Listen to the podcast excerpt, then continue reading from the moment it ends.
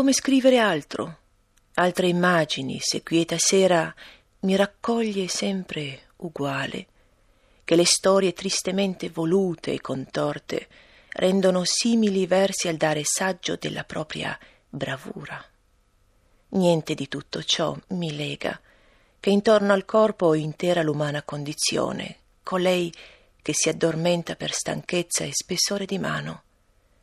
Sottratta vita a ogni profanazione, per sacro sentire l'odore indubitabile delle mani d'inverno, è odore di stalla, di latte, di urina, di fieni concilianti al freddo e nel mite lume raccogliere in uno sguardo l'ordine in un fienile.